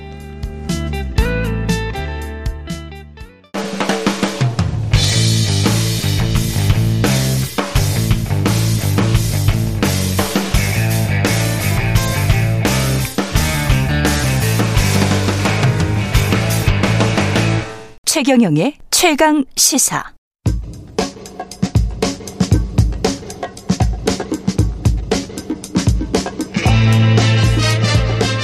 네, 우리가 접하는 뉴스의 태초부터 지금까지 뉴스 일대기를 쫙 살펴보겠습니다. 뉴스톱 김준일 대표, KBS 박대기 기자, 그들의 전지적 시점으로 전하는 뉴스 일대기 지금부터 시작하겠습니다. 안녕하십니까? 안녕하세요. 예. 오늘은 재벌집 막내 아들이 아니고 재벌집 장남. 예, 최태원 SK그룹 회장. 예, 거기에는 뭐 연기인가요? 진연기? 예. 여기에서는 재벌집 장남 최태원 회장과 노소영 아트센터 나비 관장 간의 이혼 소송 일대기 짚어보겠습니다. 665억 5억 1심 판결 받았는데 항소를 했고요. 노소영 관장이 이거는 턱도 없이 적다. 뭐 이렇게 지금 생각하는 거죠. 노소영 관장 입장에서. 아니 뭐 서민들 입장에서야 네. 어마어마한 돈인데 인데 뭐 재벌가의 입장에서 보면 이건 푼돈이라고 생각을 하고 이제 국내 사례에서는 사실 이혼 소송하면서 이렇게 많이 받은 적은 없는데 건물 건물 한 채 값도 안, 안 된다라고 생각하겠죠. 예, 본인들 해외에. 예. 뭐 이를테면 제프 베이조스가 이거는 뭐 이혼을 조정해서 합의한 건데 위자료만 40조 원 줬거든요. 위자료가 위자료가 40조 원. 그러니까 주식 가치로 40조 원. 뭐 아마존 이야. 우리가 아는. 그러니까 뭐 근데 여기는 이제 뭐 같이 키워왔다 기업에 뭐 이런 게 있어서 합의 이혼이 막 그렇게 된 사례인데 예. 그런 거 비교하면은 40조 원대 665억 원이면 너무 적다 뭐 이렇게 생각할 수가 있고 음. 뭐 뒤에 설명을 하겠지만은 이제 쟁점들이 있어요 이게 공동으로 만든 재산이냐 아니냐를 가지고 그렇죠. 지금 법정 다툼이 심하게 이제 있을 예정입니다. 네, 근데 이걸 보면은 이제 이걸 단순하게 집안 싸움이거나 음. 뭐 이렇게 뭐 황색 저널리즘 이렇게 보실 일은 아니라 그렇지. 사실은 이 구자 이 재산 가지고 다툼을 하면서 드러난 재산 형성 방법을 보시면은 우리 역사가 있죠. 우리나라 역사가 있고 우리나라 재벌이 어떻게 돈을 벌어왔는지 음. 그런 것들을 알 수 있게 되거든요. 예. 사실은 이제 평상시에는 가려져 있기 때문에 음. 아 재벌이 그냥 아버지한테 물려받은 거 아니야라고 다들 생각하실 텐데 예.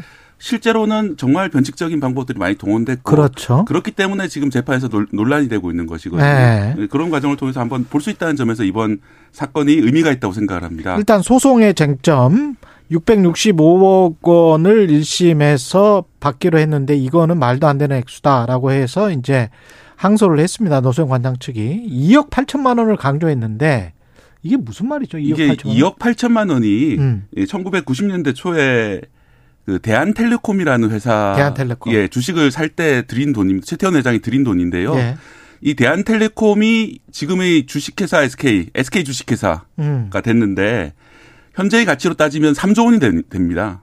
2억 아. 8천만 원이 3조 원이 됩니다. 아, 그렇군요. 만, 만 배가 늘었거든요. 아. 그러니까 사실은 이대로라면은 그 지금 최태원 회장이 무슨 워렌 버핏 이런 사람보다 훨씬 더 뛰어난 거예요. 훨씬 뛰어나네. 3억 원의 지분을 인수해서 그걸 3조 원으로 만들었으니까 예. 만 배로 만들었으니까요. 어마어마한 성공을 한 건데. 94년도에 예, 94년도에 2억 8천만 원으로 주식을 매수해서 예. 현재 가치 3조 원을 만들었다. 근데 그 대한텔레콤이 노소영 관장이랑 무슨 이 관- 노세훈 관장하고 직접 이제 관계는 없지만은 네. 이 대한텔레콤이라는 회사를 이렇게 키워온 데는 노세훈 관장이 이제 아내로서 내조를 하면서 역할을 아. 했다라는 게 이제 노세훈 관장 측 주장이고요. 예. 그러니까 이게 물려받은 재산이 아니라는 거죠. 아, 상속 증여 재산이 아니다. 예. 그러니까 두 가지가 사실 숨어 있어요. 예. 표면적으로 내세운 것과 예. 속내가 이제 있는 건데 예. 이거는 상속 재산이 아니니까 이거를 키워온 데는 같이 공동의 우리 부부가 지분이 같이 있다. 키워왔다. 이러는 네. 게 이제 법정에서 내세운 거고 이 네. 속내는 사실은 예전부터 많이 나왔는데 소위 말해서 SK텔레콤 혼수설이 있습니다. 혼수설. 그 이야기가 계속 있었었잖아요. 예, 예. 그러니까 예. 이게 이게 이게 SK 구- 예. 94년이면 이때가 노태우 정부 때 아니에요?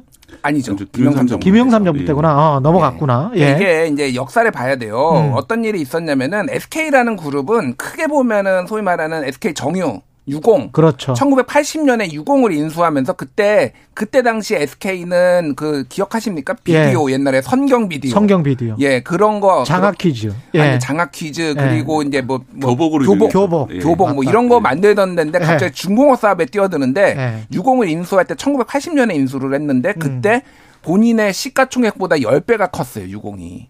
그냥 SK. 떼, 떼준 거죠. 근데 유공은 우리나라 그냥 그 중국의 국유기업 같은 거였잖아요. 음, 음, 사실은. 음. 그래, 예. 외국 자본이 들어와 있긴 했는데 그렇죠. 어쨌든 예. 이제 예. 근데 중요한 게 여러 음. 취재로 알려졌는데 1980년이면 전두환 때잖아요. 그렇죠. 근데 노태우 그때 어, 어, 수경사령관 예. 이제 이 사- 보안사령관. 보안사령관 뭐 보안사령관이 네. 강력하게 SK한테 줘야 된다라고 그때 이미 얘기를 해가지고 아. SK한테 갔다라는 게 이제 정설로 알려져 있고요. 그렇죠. 또 하나는 1991년 말, 뭐 92년에 SK한테 그 정부가 가지고 있었던 대한이동통신을 줍니다.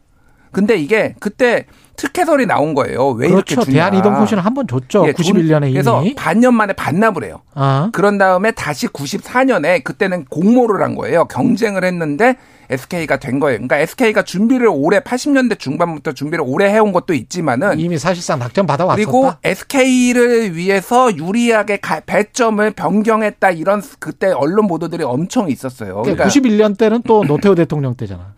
그렇죠. 그냥 91년 때. 유공을 줄 때도 보안사령관으로서 영향력을 미쳤다. 그러니까 결혼하고 얼마 안 돼서 그게 있었는데 반납하고 다시 음. 이렇게 있으니까 이거 사실상 SK텔레콤은 노소영의 혼수다. 그러니까 그게 이제 이런 아까 말씀드렸던 있어요. 제가 네. 대한텔레콤의 이제 3억 원 주식하고 어떻게 연관됐냐면은 네. 이 대한텔레콤이라는 회사가 SK CNC라는 회사가 나중에 되거든요. 예. CNC가 어떤 회사였냐면은 SK텔레콤의 일감을 받아서 일감을 처리하는 회사였어요. 예. 뭐 예를 들어 중계기가 이제 문제가 생기면 그렇죠, 이제 그렇죠. 정비한다든지 네. 그 물건을 이제 입찰 받아가지고 이제 SK텔레콤을 중간에 파는 이런 수수료를 받는 이런 회사였는데 결국은 일감 몰아주기였다는 거죠. 음. 그렇게 함으로써 3억짜리 회사가 3조짜리 회사가 된 겁니다. 예. 일감을 몰아받으면서요. 그렇죠. 그러면 이렇게 막대한 재산을 지난 이제 30년 동안 벌어온 동안 과연 이게 정말 경영을 잘해서 이렇게 3억이 3조가 된 건지 의심을 할 수밖에 없는 상황인 거죠. 그러네요. 예. 그때도 공모도 사실상의 담합이 있었던 거 아니냐 또는 낙점을 이- 미리 해놓고 왜냐하면 91년에는 노태우 정부 때였으니까 예. 이미 낙점을 해놓고 임자가 있는 상황에서 형식상으로만 그렇게 했던 거 아닌가 뭐 이런 이제 의혹이 계속 있었었네요. 음. 저는 뭐 사실이라고 봅니다. 뭐 예. 여러 정황상 예. 사실상 그때는 뭐 대통령의 권한이 워낙 강했고 그러다 보니까 이제 뭐 떼줬다 이렇게 예. 봐도 무방한데 이거를 법정에서 이거 제 혼수입니다라고 입증을 할 수가 없는 거예요. 그러니까 이게 돌아가셨고 이- 이미 돌아가셨고. 예. 그러면 정경유착 의 문제가 있으니까 이거를 또 그렇지. 법적인 문제가 돼버리니까 어.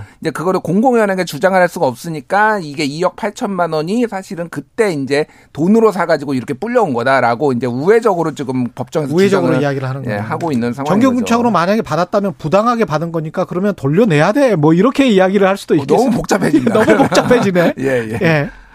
말이 안 되네. 그러면 665억 원을 줄 수밖에 없는 어떤 저간의 사정을 법원도 다 파악을 하고 있다면 2심에서도 조금 좀 불리한 거 아니에요? 노소영 관장이? 그러니까 이제 예. 이 법원의 논리를 보면은 음. 이제 특유 재산이라고 그래서 이거는 사실상 이제 물려받은 것이다 이렇게 봤고요. 처음에 이제 예. 봤던 이 주식 SK 주식회사의 주식에 대해서는 예. 그다음에 이 전업주부의 가사 노동만으로는 이 주식과 같은 재산을 분할할 근거가 안 된다. 그다음에 또 이혼과 같은 부부 부부 간의 분쟁에 의해서 회사 경영이 좌우되면 안 된다 이런 식으로 논리를 세웠는데 사실 저도 이제 1심 판단의 논리에 약간 하자가 있다고 생각이 드는 게 이게 회사 경영이 좌- 좌우된다는 건 결과론적인 거잖아요. 그렇죠. 예. 그러 가지고 결국은 이제 재벌을 결국 보호해주기 위해서 뭐 이대로 가면은 우리나라 뭐 경제 뭐 타격이 있다 이런 식으로 해서 이제 재벌 편들어주는 경우들이 많이 있는데 예. 좀 그런 식의 논리 동원이 아닌가 싶고요. 결국 이 얘기가 나오는 이유가 뭐냐면은 우리가 SK 그룹이라는 게 몇백 조짜리 기업이고 아 그러면 최태원 회장의 재산이 몇백 몇백 조가 되겠구나라고 이제 착각하시는 경우가 많이 있는데 사실은 이 재벌 회장의 재산은 전체 지분 중에 아주 일부밖에 안 됩니다. 몇 조밖에 안 되죠? 예, 그 다단계로 이제 어떻게 보면은 그 지배를 하고 있기 때문에 음. 그 지배 구조의 정점에 있는 SK 주식회사의 주식만 가지고 주로 가지고 있고요. 그 주식이라고 하는 3조 원어치 주식인데 그게 결국은 30년 전에 2억 8천만 원에서 시작한 재산일 뿐이라는 것이죠. 음. 그래서 이걸로 전체 기업에 대해서 이제 막대한 영향력을 행사하고 있는 그런 상황이고요. 이런 식의 지배 구조가 올바른 것인지 그리고 이런 식의 상속들이 올바른 것인지 저는 좀 많이 의문이 듭니다. 법원 입장, 법원 입장은 아니겠죠. 그러니까 재벌 입장에서는 만약에 한 1조 원 이상의 주식이 노소영 관장으로부터 이전이 되면 노소영 관장 쪽으로 가게 되면 음. 최태원 회장의 경영권이 흔들릴 수 있다 이런 판단. 네, 그 판단을 이제 넣은 거죠. 근데 이제 법원은 거기에 상당히 우호적이었다. 우호적이고 네. 역대 이제 재벌가에서 이혼 소송 사례가 여러 건이 있잖아요. 음. 그런데 이거가 그 재벌 쪽이 아닌 그 들어온 배우자가 좋게 파- 판정을 받은 적이 없어요. 예를 예. 들면 가장 유명한 게 그 이무재 전 고문 예, 이무재. 그리고 이부진 예. 호- 호텔- 상무였습니까? 예, 전무였습니까? 예. 예. 그 호텔 신라 예. 쪽 사장인가 그렇죠. 예. 여기에서 이무재 고문이 1조가 이- 이부진의 재산이 2조 5천억 원이었는데 1조 2천억 원 음. 달라라고 소송을 했어요. 그런데 법원에서는 141억 원만 인정을 했습니다. 그 공동으로 같이 키운 게 아니다. 공동으로 같이 키운 게 예, 아니다. 예. 그것도 그러고 최근에 이제 대한항공의 조연아 전 부사장, 그 땅콩 회항으로 유명한 음. 이혼했거든요. 옛날에 뭐 고성 지르고 뭐 남편하고 뭐 폭행에 있었네 없었네 막 있었잖아요. 음. 그 초등학교 동창이었는데 여기에서도 남편한테 박모 씨한테 13억 원만 지급하라. 예. 라고 했어요. 그러니까 이런 것들이 대체적으로 조금 우리나라는 매우 짜다 법원이. 그러니까 해외에서는 이게 판례가 너무 많기 때문에 그래서 그러니까 법정까지 안 가고 이를테면 제프 베이조스가 40조 원을 떼주는 사례가 있을 정도로 합의 이혼이 좀 활성화돼 있는데 한국은 이런 식의 판례가 있다 보니까 재벌가들이 다 법원으로 일단 들고 가는 거예요 무조건. 아주 유리하네. 아주 예. 유리하게 이제 나오는 거죠. 법- 그러니까 재벌가 쪽으로. 내 아빠 거였다. 음. 이렇게 이제 주장을 하는 거잖아요. 네. 예, 최태원 회장도 마찬가지고 조현아 회장도 마찬가지고 부회장도 마찬가지고 내 아빠 거였기 때문에 나는 못 준다. 네. 상속 중에 받은 것이다. 근데 이제 아까 예. 말씀드린 것처럼 뭐 예를 들어서 아버지 주식을 그대로 물려받았으면 그 말이 통할 수가 있어요. 음. 그런데 지금 말씀드린 것처럼 갑자기 일가 이제 몰아주기 예, 같은 갑자기 거. 2억짜리 회사를 결혼 상태에 사가지고 예. 그게 이제 3조짜리 회사가 됐다. 예. 하니까 그게 좀 이제 황당한 것이죠. 과연 물려받은 게 맞냐? 그리고 노소영 관장 같은 네. 경우는 정경유착의 냄새가 많이 나는데 음. 그거를 법원에서 인정을 해주기가 힘들기는 일단 하겠네. 일단 네. 노, 노관장 측의 그 대리인의 그런 주장을 보면은 네. 이 정경유착으로 받은 것이다 이런 주장은 지금 안 현재는 하겠죠. 예, 안한 음. 것으로 보이고요. 예. 그럼 이 양측이 뭐 이렇게 조정에 실패해가지고 결국은 2심 가고 그러면은 더 받아낼 수가 있을까요? 더 받아낸다는 표현도 좀 이상하긴 하네. 그러니까 노소영 관장 측이 좀 더 유리하게 받아낼 가능성을 배제할 수 없다라고 봅니다. 왜냐하면은 이 특유재산이라는 게 아까 얘기했듯이 약간 허점이 있는 게 이게 완벽하게 상속받은 게 아니라 일부 그때 당시에 부부가 이제 어, 이 결혼했을 때 당시에 샀던 재산이 2억 8천이 있었기 때문에 그렇죠. 특히 그이 부부 같은 경우는 예, 이 부부 같은 경우 그러니까 이거를 기여를 안 할 수가 없는데 이때 이제 판결이 1심 판결이 주목받았던 게 주식으로 주지 말고 현금으로 주라고 그랬어요. 아. 왜 그러냐면 주식으로 주면은 지배. 구조에 네. 이제 영향을 미칠 수가 있으니까 그것도 사실은 법원이 이래라 저래라 하는 것도 그렇지. 웃긴 거거든요. 우리나라 법원처럼 네. 그 재벌 경영권에 관해서 근데 개- 경영권하고 대주주의 소유권하고 이 지분권 이런 거는 다 분리해서 생각을 해야 되는데 왜 다 똑같다라고 생각을 하는지를 모르겠어요. 네. 그러니까 결국 네. 이제 이게 어떻게 보면은 그 안정적으로 보이는 지배 구조가 음. 사실은 이렇게 나눠서 보면은 사실은 이 SK그룹이 최태원 회장이 것이 맞나 애매해질 수 있는 지분으로 그렇죠. 떨어질 수가 있거든요. 그것도 다 정, 되면- 자본주의 해야지. 그렇게 되면은 네. 뭔가 이제 예를 들어 외국 자본이 들어온다든지 네. 해서 우리나라 이제 경제가 어렵다는 식으로 방어를 아마 했을 겁니다. SK 쪽에서. 그렇겠죠. 예, 그 방어를 이제 받아들였다는 것인데 음. 그렇게 이제 약간의 제가 이렇게 비하 표현은 죄송합니다만 약간 원님 판결이 아닌가 그런 그런 생각이 좀 들고요. 아니 그러니까 경영권이 넘어간다고 해서 기업의 경쟁력이 떨어지냐? 아니 꼭 그렇지는 않죠. 경영을 잘못해 가지고 경영권이 넘어간 것일 거기 때문에 그것도 정글 자본주의식으로 다들 노동자들에게 그렇게 강요를 한다면 경영권도 마찬가지가 돼야 되지 않을까요? 조금 더 네. 한국은 조금 더 그런 부분에 유연해질 필요는 있다고 보면 너무 좀 국수주의 경향으로 그렇죠. 흐르는 경향이 있어요. 네, 네. 노동 유연성을 강조를 한다면 경영 유연성도 경영권 유연성도 강조를 해야 될 것 같다. 뭐 이런 생각이 듭니다. 뉴스톱 김준일 대표 KBS 박대기 기자였습니다. 고맙습니다. 감사합니다. KBS 라디오 최경련 최강시사 듣고 계신 지금 시각 8시 44분입니다.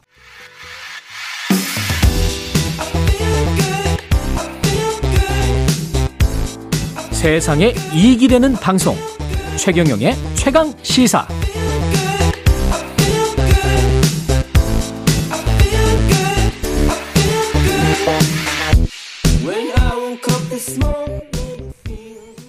네, 국회 네, 국회에서 12구 참사 희생자 추모제를 열자 국회에서 열자 추모제를 참사 희생자들의 사연과 이름을 기억하는 진심 어린 추모를 제안한 무소속 민용배 의원 전화로 연결돼 있습니다. 안녕하세요. 네, 안녕하세요. 예, 국회 추모제를 따로 제안하신 이유는 뭘까요? 지금 우리 사회 12구 참사를 둘러싼 태도나 인식 체계에 두 개의 흐름이 있는 것 같아요. 예. 하나는 이거를 개인화 개별화해서 국가 책임을 피하려는 쪽하고 음. 정부가 지금 그렇게 하고 있죠. 또 하나는 이걸 사회화 혹은 공동체와 국가화해서 함께 풀어가야 된다 이렇게 보는 쪽이 있는데 국회 추모제는 국가의 존재 이유를 국가 공동체 확인하는 과정이다. 그래서 필요하다는 겁니다. 그러니까 12구 참사 때 가장 우리가 문제를 제기한 게 국가 부재 상태였다. 라는 건데 이걸 치유하는 첫 단추가 추모제라고 보는 겁니다. 예. 음, 12구 참사 같은 게 일어나면 대개 대응하는 순서가 있잖아요. 가령 추모와 애도가 필요하고 사과와 승인 내지 인정이 있어야 하고 진상 규명 책임자, 책임 규명, 그 다음에 재발 방지 제도와 그 다음에 이제 희생자와 유가족에 대한 지원과 치유, 그리고 뭐 필요하다면 사회적 개선 이렇게 되는데 음. 이번에 행정부가 처음부터 이제 책임을 회피하기 위해서 사회적 참사라는 사실을 인정하지 않고 추모도 하는 거예요. 그러니까 좀 표현이 거칩니다만은 가짜 추모 혹은 애도 사기 이런 게 있었단 말이에요. 그러니까 지금 유가족 협의회가 생기고 시민사회가 나서 인정 투쟁을 하고 있는 거예요. 음. 우리를 기억해 달라라고. 예. 그러니 행정부가 안 했으니 국가 구성의 일원인 국회라도 이걸 해야 한다라는 겁니다. 예, 가짜 추모 애도 사기라고. 말씀을 하셨는데 한덕수 총리 네. 같은 경우에 유가족이 에게 가서 분양을 하려다가 30초 만에 발길을 돌렸었잖아요. 예. 예, 이 행보와 관련해서는 어떻게 생각하십니까? 그 일환입니까? 그, 그런 상황이 왜 나오느냐 하는 거죠. 예, 태- 만약에 국가가 이걸 처음부터 책임 있게 갔으면 그런 상황이 오지도 않았겠지만 음, 이거는 피하려고 하다 보니까 이번에도 아무런 준비 없이 아무런 입장도 없이 분향소를 찾은 거예요. 예, 어떻게 한 나라의 총리가 위패 영정 없이 지난번에 그 분향소를 만들었다가 이제 이제 위패와 영정이 등장한 진짜 분향소가 생겼는데 여기를 예를 들면 유가족들이 대통령 사과이라도 가져와라 라고 하는데 그러니까 제가 보기에는 그런 데 대한 이 사안에 대한 본질을 도대체 이해하지 못하고 있는 그러니까 공감력이랄까 감흥력이랄까 이런 게 놀라울 만큼 떨어진 그런 상황이었죠. 특히 제가 깜짝 놀란 건 이제 30초 만에 돌아서면서 시민들에게 악수를 하면서 아, 이 분양을 좀 하려고 했더니 못하게 하시네. 뭐 이렇게 반응을 하더라고요. 예, 그렇게 말했죠. 예. 근데 그게 그 총리가 할 수 있는 말입니까? 음, 분양하고 추모를 제대로 했으면 이런 상황이 안 왔을 텐데 그걸 안 했기 때문에 즉 이 사안의 본질에 이렇게 이 정부가 혹은 이 내각들이 내각의 구성원들이 감흥력이 공감력이 떨어질까 이 사건이 뭔지를 모르는 걸까 저는 모르지 않는다고 생각해요. 계속해서 이것을 책임을 피하려고 하는 일종의 뭐 다들 그렇게 지적들 하시던데 음. 그냥 보여주기식 쇼였다. 예, 진- 진정성이라고는 찾아볼 수 없었다. 그런 생각이 들더라고요. 예. 복당을 하십니까? 해야죠. 그런데 아니, 예, 근데 지금 시기가, 예. 왜냐면 저, 박지원 전 원장도 이제 복당을 하고 그래서 정청래 의원이 박지원 전 원장도 복당을 하는데 민영배 의원은 충신인데 복당을 안 하는 거는 말이 안 된다. 뭐 이렇게 우리 충신이라고 하니까는 모르겠고요. 예, 해당 행위자와 애당 행위 뭐 이렇게 표현을 하신 것 같던데 예, 고마운 일이죠. 복당해야죠. 그런데 예, 저가 탈당한 건 잘 아시는 것처럼 검찰 정상화 내지는 뭐 검찰 개혁, 검찰권, 검찰 수사권 축소 이런 것 때문이었잖아요. 예, 이거는 민주당의 공적 사안이에요. 음, 제 개인적인 선택이기도 하지만 예, 민주당과 제가 내린 그 정무적 판단이 있었고 이거는 공적 사안이었어요. 근데 박지원 원장은 상대적으로 개인적인 문제죠. 그러니까 개 문제하고 박지원 원장의 복당 문제를 같은 선에서 놓고 보는 것은 저는 뭐 온당치 않은 것 같아요. 예. 근데 복당해야죠. 예, 그 절차상 지금 검찰 수사권 조정 법안 같은 경우에 그거 남아 있잖아요 헌법재판소에 지금 계류돼 있는 제가 상황이죠. 네, 제가 보기에는 아마 그것 때문에 예, 원래 이제 저한테 윤호중 비대위원장, 박지원 공동비대위원장 체제에서 음. 마지막에 저한테 사실은 복당을 하는 게 좋겠다라고 해서 절차를 밟으려고 하다가 예, 실무적으로 이게 잘 안 됐어요. 그런데 그러고 나서 이제 우상호 비대위원장이 들어서 헌재 결정이 나오기 전까지는 안 된다라고 선을 그었잖아요. 음, 저는 그것이 지금도 이어지고 있다고 봅니다. 그러니까 어 정서적으로나 당 입장에서나 도덕적으로 보면 정치적으로 보면 제가 복당을 하지 않아야 될 못할 이유가 전혀 없는데 민주당 입장에선 예, 예, 예. 근데 민주당의 공적 사안이기 때문에 민주당의 정무적 판단으로는 예, 이것이 혹시 우리가 해왔던 일에 대한 정당성을 일부라도 않을까. 훼손하거나 부인하는 상황이 되면 안 되겠다. 예. 그러니 좀 그 사안에 대해서 완전히 가려질 때까지 기다려라 이런 것 같고요. 저는 그런 점에서는 어 저희 동료 의원들과 당 대표 그리고 저희 당을 굳건하게 신뢰합니다. 어, 그러면 그때가 은 때가 되면 예. 저하고 상의하고 또 경로를 밟아서 복당을 하지 않겠습니까? 그러면 헌재 결정이 뭐 날 때까지 기다릴 수도 있다. 복당을 저는 제 복당이 급하지 않습니다. 급하지 않다. 오히려 우리가 사실은 제가 이제 탈당한 이후로 저희 민주당이 어찌 보면 되게 좀 밀렸잖아요. 예. 계속 밀리는 밀렸는데 선거에서 계속 졌죠. 선거에서도 지고 예. 정치적으로도 계속 밀렸습니다. 우- 국회에서도 계속 밀리고 있는데 음. 이제 저는 오히려 이런 걸 제대로 풀어나가는 데 있어서 예를 들면 지금 국정조사하고 예산 연계해가지고 지금 엉뚱하게 어제 뭐 그 유가족들 항의하는 거 들으셨을 텐데 예. 그 예산 예산하고 예산 처리하는 거하고 국정조사가 무슨 상관입니까 이를테면 유가족도 그렇게. 이야기를 했죠. 예. 예, 예. 예를 들면 그런 것들이 이렇게 좀 혼란을 일으키면서 민주당이 가야 할 길을 제대로 가기만 하면 새 복당이 무슨 그렇게 중요한 일이겠습니까? 음. 그런 점에서는 저는 당이 어 제대로 가주기를 기대를 하는 거고 예. 지금 12구 참사 문제도 마찬가지거든요. 사실 처음부터 12구 참사를 저렇게 그 정부가 처리할 때 민주당이 조금 더 강하게 아니 이게 왜 국가 책임인데 이걸 피하려고 하냐 왜 애도사기 내년 가짜 추모를 하자고 하냐 예. 이걸 훨씬 더 강력하게 제기하고 이 문제를 풀어갔어야죠. 근데 이제 유가협의회가 결성이 되고 나서 시민사회가 나서니까 이제 국정조사라고 하는 얘기가 나왔고 그거를 음. 실행하려고 하는데 국정조사마저도 지금 벌써 시작하자고 한 게 언젠데 예. 뜬금없이 예산하고 연계해가지고 이렇게 못하고 있잖아요. 오히려 이렇게 해서 민주당이 정치적으로 제 갈 길을 찾아가는 게 훨씬 중요하지 제 탈당도 그런 과정에서 나온 것이었기 때문에 저는 뭐 민주당이 그런 일을 해가는 게 더 중요하다고 봅니다. 제 탈, 음.